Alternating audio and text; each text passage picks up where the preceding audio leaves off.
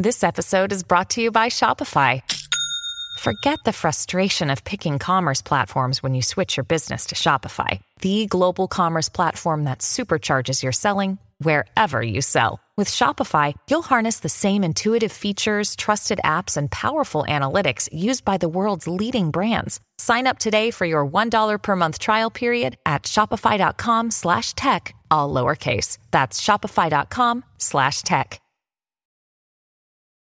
It's Tuesday, April 2nd, and today I need to tell you the urgent story of Jermaine Anderson, a 43 year old man who is about to be sent to federal prison any day now for a crime he already served his time for. I'll also give you a full download on the important news from Facebook that they're going to institute a full ban on white supremacy and white nationalism. And lastly, I need to step in and continue to defend Congresswoman Ilhan Omar from attacks coming from both inside and outside the Democratic Party and explain to you why I think we all need to defend and protect her at all costs. As everybody else talks about Trump's latest tweets, the Mueller report, and Jussie Smollett, we're going in a different direction. We're not just here to change the news, we're here to change the world. This daily news podcast is not a repeat of what you've already heard somewhere else.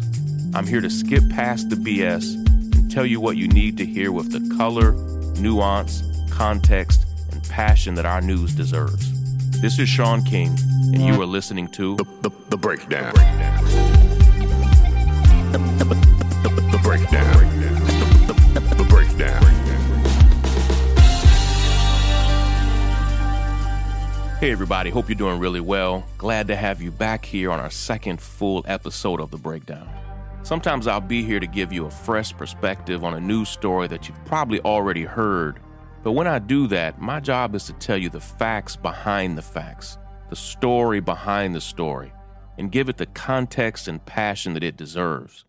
But today is one of those days that I have to start with a story that just isn't getting told and spread the way it needs to be spread and told. I need to tell you about a wonderful brother named Jermaine Anderson who lives and works right outside of New Haven, Connecticut. And I hate to venture into respectability politics. But you know what? Let me first explain what respectability politics even is to all of our listeners. Break, break, break, break it down. Respectability politics is this idea that if marginalized groups, if marginalized people only behaved and acted carried themselves in a way that the dominant group in power respected and understood, respectability politics is this idea that if we did all those things, that the oppression might go away. Sometimes respectability politics seems harmless. When we hear people, including even President Obama, saying, pull up your pants, or don't wear gold chains or gold teeth, or for women, don't wear bright colored hair. Sometimes we hear people saying, you know, if you only dressed like A, B, or C instead of D, E, and F, life would be so much easier for you. And maybe you're hearing me right now and you're thinking, but damn, Shaun, isn't that true? And my answer is this on the most surface level, it may be true. White people may strongly prefer black people who fit inside of a very narrow definition of respectability.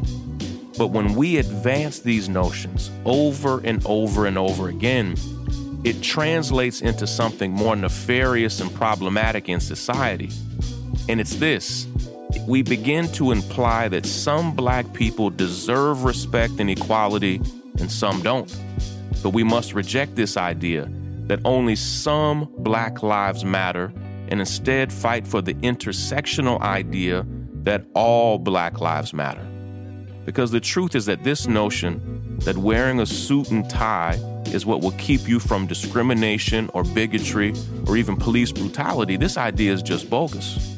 None of us should have to earn or fight for a base level of common respect and decency. So, a young black man with his pants sagging, he deserves the same base level of decency and respect as a young black man in a suit. And if you immediately make one stereotypical set of assumptions about the character of the person in the sagging pants that you don't make for the person in the suit, then you too have fallen victim to respectability politics.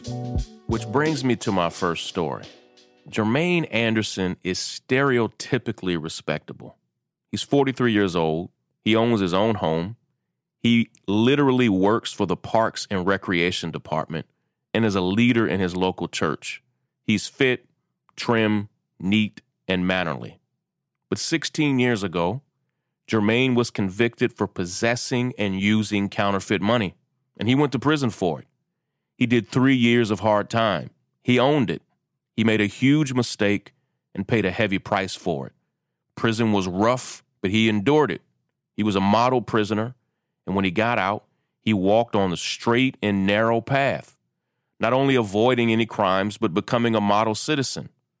For years, he was a manager at Walmart and eventually worked for several other retail outlets before finally settling in as a government employee in his hometown. And over the past 13 years since Jermaine's release from prison, he's been a valuable member of his community. No more arrests, no more crimes, no tickets, nothing. That's why he was shocked recently when federal agents barged into his home and served him with a warrant for his arrest. He literally thought it was a case of mistaken identity. They told him it was for financial crimes. Of course, Jermaine told them that he'd already been to prison for that and served his time. But guess what the federal government is saying? They're saying that they forgot to have Jermaine serve 18 additional months in federal prison for the same crimes he's already gone to jail for. They aren't saying that he's done anything wrong since his release. They're saying that when they released him from prison 13 years ago, that they did it 18 months too early, and now they want him as a 43 year old homeowner who works for the Parks and Recreation Department. They want him to now report back to prison, and it's outrageous. Of course, his attorneys are fighting it, but it may not be enough. The federal government is not saying that Jermaine has been running from the law. The man works for the government. He's passed his background checks. He even served his probation time after he was released. He hasn't been living under someone else's name or something like that. This is the government's error. And now they basically want him to turn his whole life upside down and go back to prison because they made a huge mistake. I'm working with some friends of Jermaine to see what we can do to help him, but he is literally supposed to report back to prison any day now, and the government isn't budging on their case. Now, if he gets sent back to prison, let's at least raise the money to pay for his mortgage and set him up for when he returns. But I'm going to get some additional information. I'm going to report back here tomorrow and tell you some action steps that we can take together, all right? Next up, Facebook just made what I truly believe is a historic decision about their full ban on white supremacy and white nationalism. I want to give credit where credit is due because they did what people thought they'd never do. The break, the, the break, the break, the break. The break, the.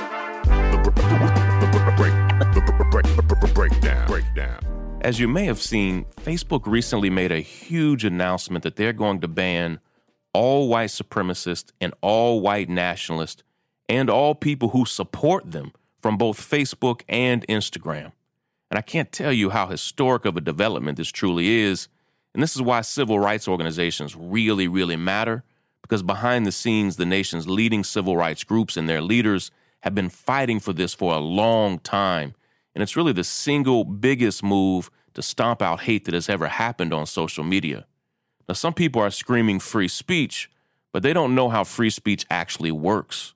Free speech means that if you want to be hateful in your house, you can. If you want to be hateful out on the sidewalk, you can. You want to be hateful at a rally, you can. But businesses are allowed to say that you can't be hateful inside of their establishments. And every time you put your username and password to log into Facebook or Instagram, you have to abide by their rules and regulations. You have to abide by their terms of service. You've already agreed to them. And they are fully allowed to say what words and phrases and images are or are not allowed there. This isn't about free speech. They're a corporation, and corporations have the power to ban hate from their platforms. And it's important that this development has happened because bigotry and hate crimes are growing like wildfire in this nation. Listen to me. Do you know when the deadliest hate crime ever against Jews in this country took place? It didn't happen during the Holocaust. The deadliest hate crime ever against Jews in this country happened just four months ago at the Tree of Life Synagogue when a white supremacist walked right in there and slaughtered nine senior citizens. And he planned and announced that attack online. Do you know when the deadliest hate crime against African Americans in the past 90 years took place? Most people would guess that it happened in the 1950s or 60s or during the civil rights movement, but no. The deadliest hate crime against African Americans in our lifetime took place in 2015 when Dylann Roof walked right into a Charleston church and murdered the pastor and eight other people at a small group Bible study. And he was radicalized online. Do you know when the deadliest hate crime against Muslims in our lifetime took place? It happened just two weeks ago when a white supremacist murdered 50 Muslim men, women, and children praying at mosque in New Zealand. And guess where he streamed it? Facebook Live. These bigots are using Facebook groups and Facebook pages and technologies to spread their hate and even plot their violence. And so I'm glad that Facebook took this bold step. It won't be easy to enforce, but the cost of not enforcing it are literally life and death. And we must never use how difficult something may be to keep us from trying to tackle a problem. Now, next up, I want to close out today by talking about the bravery and courage of Congresswoman Ilhan Omar and the constant attacks that she's under from Democrats and Republicans alike. The, the, the, the breakdown. I'm so disgusted, but Democrats have now restarted their attacks on newly elected Congresswoman Ilhan Omar again, even comparing her to Donald Trump this past week at the annual AIPAC conference. And at that conference, we expected conservatives to be ugly toward her, and they were, but leading Democrats actually piled on and insulted her more than anyone, including Congressman Steny Hoyer, who was the second most powerful Democrat in the House, and Chuck Schumer, who was the leading Democrat in the Senate. And it's disturbing to see Democrats do this because when they attack Ilhan Omar, it gives the worst elements and people in our nation full permission to go all in. And it ultimately puts her in danger and goes against the very thing that Democrats literally just said a few weeks ago about how they didn't want Democrats attacking fellow Democrats. Some days I'm not the least bit convinced that Democrats have any earthly idea what they're doing. Many of us thought that these attacks against Congresswoman Ilhan Omar had ended, but these new attacks from Democrats show that they've decided to actually restart them over and over again, really causing some new divisions within the party. And we're going to have to continue to defend and protect Ilhan at all costs. She's a brilliant and courageous leader, always speaking truth to power, and we need her to feel loved and supported. Listen, I've got to run, but I'll be right back here tomorrow. We want to thank all of you for making it through our second full episode of The Breakdown. And if you haven't already subscribed to our podcast, we'll be right back here every single weekday breaking down important news stories and issues. And we'd love for you to subscribe here and share this with your friends and family. Of course, thank you so much to the nearly 30,000 founding members of the North Star whose generosity even makes this podcast possible. I love you all and appreciate you so much. If you love this podcast and you want to support our work or you want to see the show notes and transcript for each episode, we'd love it if you would consider becoming a founding member of our community. And you can do that by going to the thenorthstar.com. There, we not only have all of our podcasts, but hundreds of original articles and stories and commentaries from some of the leading scholars and thinkers in the world. Lastly, thank you again to our producer and podcasting director, Willis, for putting in the hard work to get this podcast off the ground and up and running. And a final shout out to Idris and Lance, who added some extra flavor and instrumentation to our theme music and transitions to give this podcast a special feel. Take care, you all.